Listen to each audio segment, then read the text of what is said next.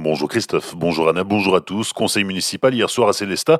Dès l'ouverture de la séance, les débats ont été houleux au sujet de tensions internes au sein de la collectivité.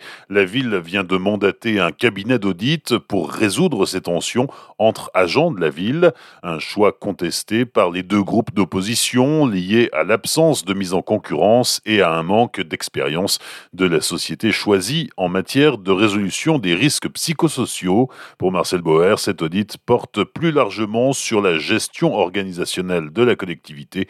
Les partenaires sociaux y ont été pleinement associés et de compléter Je fais confiance à notre personnel pour que la situation s'améliore. Au chapitre culturel, la ville de Célestat reconduit son partenariat avec la carte culture, donnant droit à des tarifs préférentiels pour les spectacles vivants, festivals, cinémas et musées qui doivent rouvrir le 19 mai. Caroline Rice regrette que la bibliothèque humaniste ne soit pas associée à cette carte, une situation qui pourrait bien être corrigée dans quelques temps, selon l'adjoint à la culture Éric Cacpo. Il était aussi question hier soir de la restructuration des équipements sportifs Nord. Le nouveau complexe Charlemagne devrait coûter 28,5 millions d'euros, financé à 60% par des fonds publics.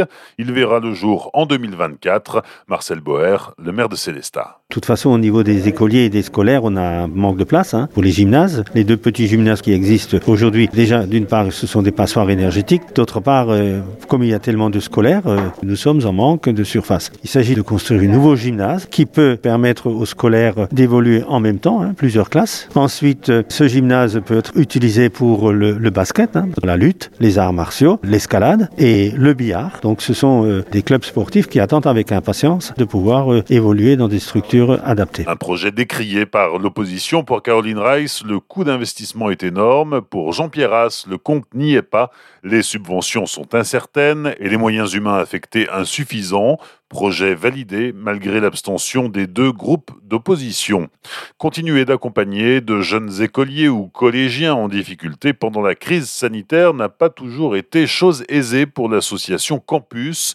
S'adapter pour rester présent était donc primordial pour Sylvie Michel, chef de projet ASCO pour la structure, l'accompagnement à la scolarité. La période la plus difficile était naturellement le confinement strict de l'année dernière puisque là nous avons été obligés d'arrêter d'autant plus que nous savions que les familles que nous suivons étaient en grande difficulté.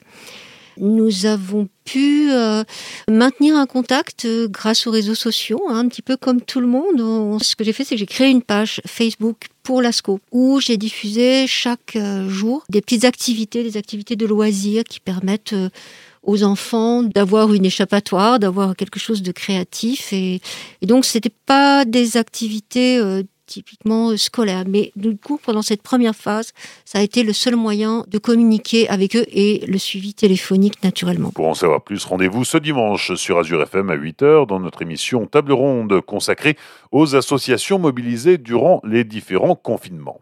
En football, 35e journée de Ligue 1, le Racing ouvre le bal ce soir au stade Vélodrome face à l'Olympique de Marseille. Coup d'envoi à 21h. En basket, 33e journée de Jeep Elite. La SIG a rendez-vous à Boulazac ce soir. La rencontre débute à 20h. C'est la fin de cette édition qui était la dernière pour moi sur Azure FM après quatre années passées à vous informer chaque matin. Je remercie la direction de la radio qui m'a fait confiance et je souhaite longue route à Pablo Desmar qui prendra ma suite dès lundi. Merci à tous pour votre fidélité. Belle journée sur Azure FM. Voici la météo.